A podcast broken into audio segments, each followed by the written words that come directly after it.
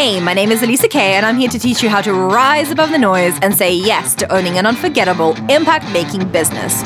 On this podcast, you learn how to harness the power of your unique story and use magnetic marketing tools so that you can confidently own your place in your industry. Get ready to transform your marketing to reach more people and finally feel authentically you online. It's time to grow your business with purpose. This is the Own Your Message podcast. Hello, hello, and welcome to this week's podcast. I am super excited to be talking to you about one of my favorite topics ever. And I think it leads on really, really well from what we talked about last week, because this topic is one that I think a lot of people have a love and hate relationship with, and that is selling, aka how to market yourself in a way that doesn't feel like you are outwardly selling, the way that you are icky, and the way that you are like, ugh, you know, connecting with people for all the wrong reasons. Case in point, today I received three different pitches in my Instagram DMs from people who are very, very icky and who are like, buy my thing. And they, it feels like they're shouting at me, right? It doesn't feel like they are magnetic or magnetizing me. It feels like they are shouting at me. And I, and we never, ever, ever want our people to feel that way. We want our ideal soulmate people to feel like they are led down a beautiful path while we are holding their hand to the sale, right? Or to really ultimately making the right decision for them. So let's unpack this. What do I mean by magnetic marketing and why is it important to you? Well, here is the thing. I think that a lot of marketing gets a bad rap, and I actually don't see a lot of people talk about marketing and what it actually is. To me, marketing is essentially telling the people about what is it that you do, who you do it for, and how you can do it for them.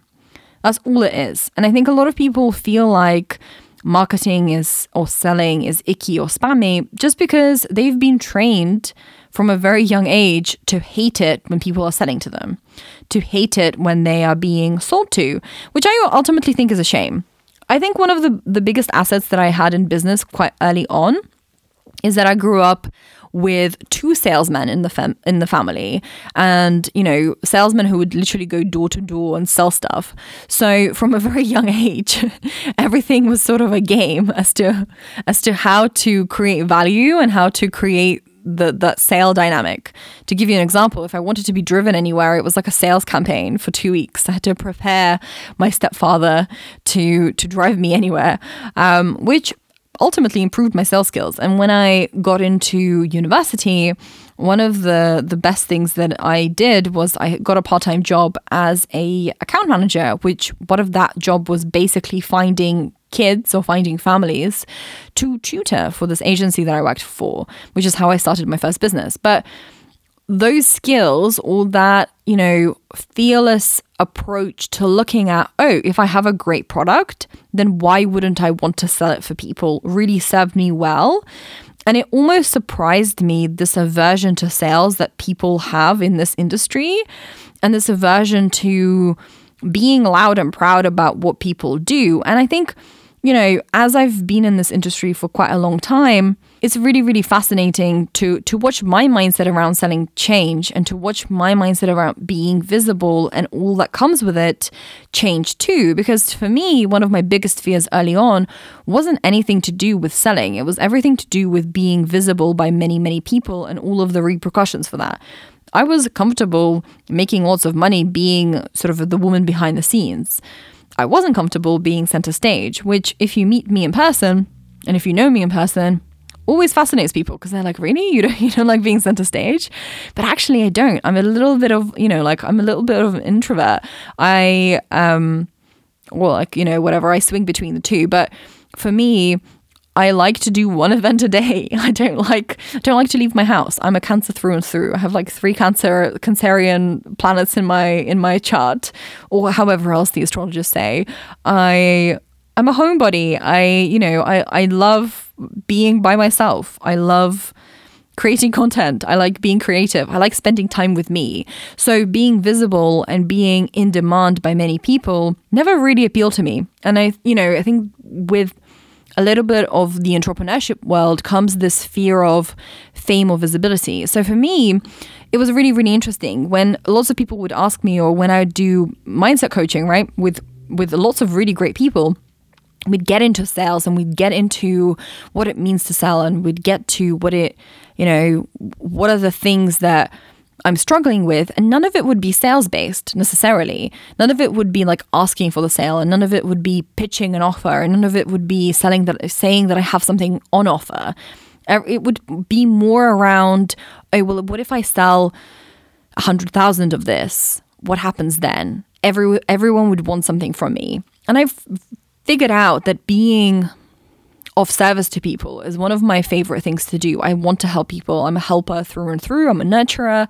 I, you know, have a big heart, as wanky as that sounds.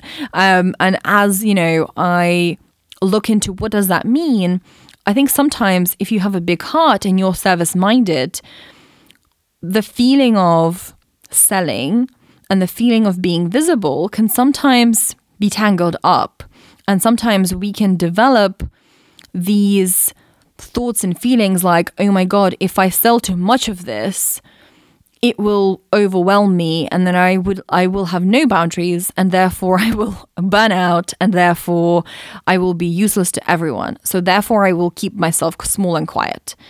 And that was what I went through for a really really long time and it wasn't until I had help with my marketing and my visibility and my strategy and my embodiment that I really dug deep into what does that mean and really un- unlocked that belief and that thought process and that pattern.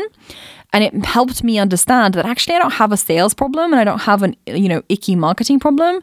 But what I do fear is being overwhelmed. And I think a lot of the sales stuff that we go through is actually overwhelm. I think it's it, a lot of the the time that I'm coaching on this topic it's I am currently struggling to keep up with life. I have kids, I have a family, I have this, I have that, I have all of these commitments. And I, I can barely, you know, manage my time right now. What happens if I sell this out and I'll be overwhelmed and I won't be able to deal with it is one of the most common coaching threads that I am unpick with my clients. So I wanted to get onto this episode and talk to you about this false narrative that we have about marketing being icky and hopefully help you unlock some of these beliefs that might be keeping you stuck and hidden and keeping you in this false idea that selling is somehow bad or wrong or I don't know. I don't know what else comes up for you specifically, but I think for me, a lot of the time it feels like whenever I'm selling something, I, I don't know obviously how it feels like for you, but I remember at the beginning of my entrepreneurial journey when I was, you know, writing funnels and I was talking to the people, sometimes sales came really easy and it was like, you know, swimming upstream or swimming downstream rather. And if you're like any of my clients that I work with who struggled with this topic, then, you know, selling might feel like something a little bit akin to pushing, right? It might feel like what you're doing is you're trying to move an immovable mountain and that mountain isn't moving. And instead of walking around that, that mountain or flying up the mountain or sprouting wings and gliding up the mountain, it feels like it's you at the bottom of the hill trying to move the mountain and it's not moving and it's so frustrating and why why do I have to do this as part of my job or why do I have to do this as part of my entrepreneurial career. And the reality is is that 90% of your time needs to be focused on sales activities. It needs to be focused on how am I actually generating revenue? Because if you're not generating revenue, then you're not in business. If you're not generating revenue, then you have less freedom. You can't not only pay yourself, but you can't actually affect more people. You can't grow your message. You can't own your message, right? And ultimately, the thing that kills most businesses is that they are not focusing enough on revenue generating. They're focusing on behind the scenes stuff that doesn't actually matter. And, you know, truth be told, there is time for brand messaging, positioning, logos, design, etc. And I believe in all of that for sure. But ultimately, if you have no sales strategy and if you have no accountability to actually sell every single week, month, year, etc., then of course you're struggling. Of course your business isn't generating money. And I think one of the best things I did earlier in my career and even really consistently is I always find accountability where people are like, okay, well, what are we selling? What does this mean? How are you doing that? Let's talk about the strategy. Let's talk about what, what's happening and let's go behind beyond the strategy, right? And therefore, I think that I've been in business for a lot longer than some people that I started with because that was always my North Star. It was always like, how can I help more people? And how do my paid products and services do that? Because again, I really believe that in my paid pro- programs and services, that's where the majority of the transformations and the majority of life changing that I can actually do. And therefore, that has to be my priority number one. If my priority number one was, you know, to create great content that people consume, that's fine, but that's a different business model. Ultimately, I love doing strategy and I love coaching people to be their best selves. So therefore, that is my business model. You know, I could be an influencer tomorrow if I chose to, but that's not what I want to do. And I think that at this point, it's really, really useful for you to ask yourself, what is it that I want my business to do and facilitate? What type of change do I want to create? Because I have great friends who are just content creators. One of my, you know, favorite content creators in the world, one of my very great friends, is a lady called Emily D. Baker. I'm going to use Emily as a great case study and a great example. She was a service provider. We met at a retreat. We became really great friends. And ultimately, she was like, I just want to be a YouTuber. I want to create really great content. And that's her business model is content creation now. She moved out of the service space completely. And she now is one of the the best LawTube people ever that I have ever seen in my entire life. And I'm biased, obviously, but Emily is incredible.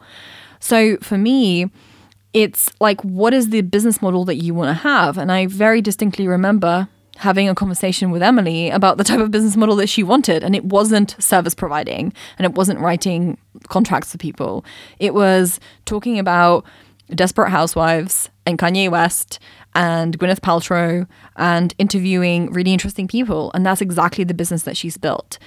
And, you know, that that is a different type of a model than, let's say, a service provider based business that is all about selling your services or being a photographer and selling service, you know, services packages or being a coach and selling transformational coaching, right? Or bereavement coaching or whatever it is that you may do. So those are very two very very different models. And if you're going to be in the latter, aka if you're going to be selling your products or services or even digital products like ebooks or courses or workshops, then you have to get comfortable with selling. You have to be loud and proud because the market is only going to get more saturated. The market is only going to to get bigger and louder with people who are less qualified than you and who are going to have more trust and belief in their marketing abilities. And I think the people who are the true experts are the people who have the biggest and and worse problem with marketing themselves because they're like, well, I can't, you know, I can't be outspoken and I can't do this, this and this, that and the other.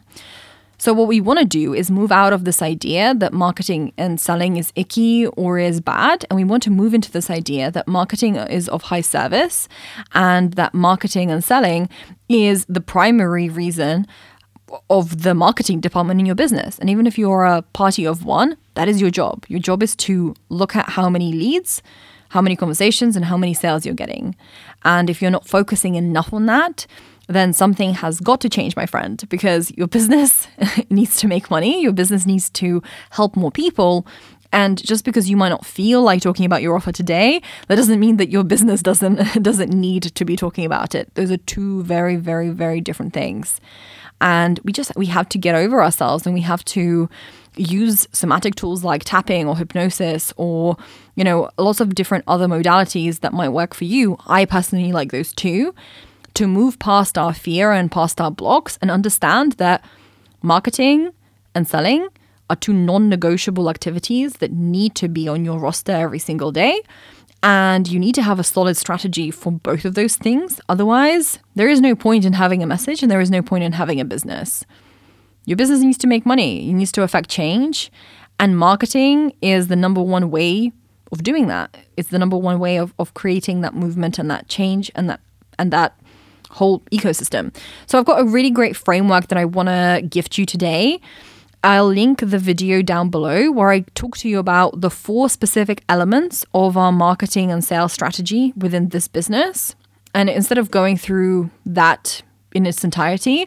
I've literally recorded a video where I'm going through that. So if you want to see that, please go into the show notes where I go deeper into this topic. But today's message is very, very simple. You're a business owner, businesses make money, businesses market themselves. The more unique, magnetic, and loud your marketing is, the more change and people you can affect. And ultimately, isn't that what you're doing this for? To help more people. Marketing is the very, very best way to do that. So, if you want some more marketing magic in your life, we're opening up a new beta program really, really soon. The waitlist is down below. Uh, you can click on the on the link to learn a little bit more, and I'm very, very excited about this. So, if you want to market your magic, come and come and do that with us. For now, I'll speak to you in the next episode.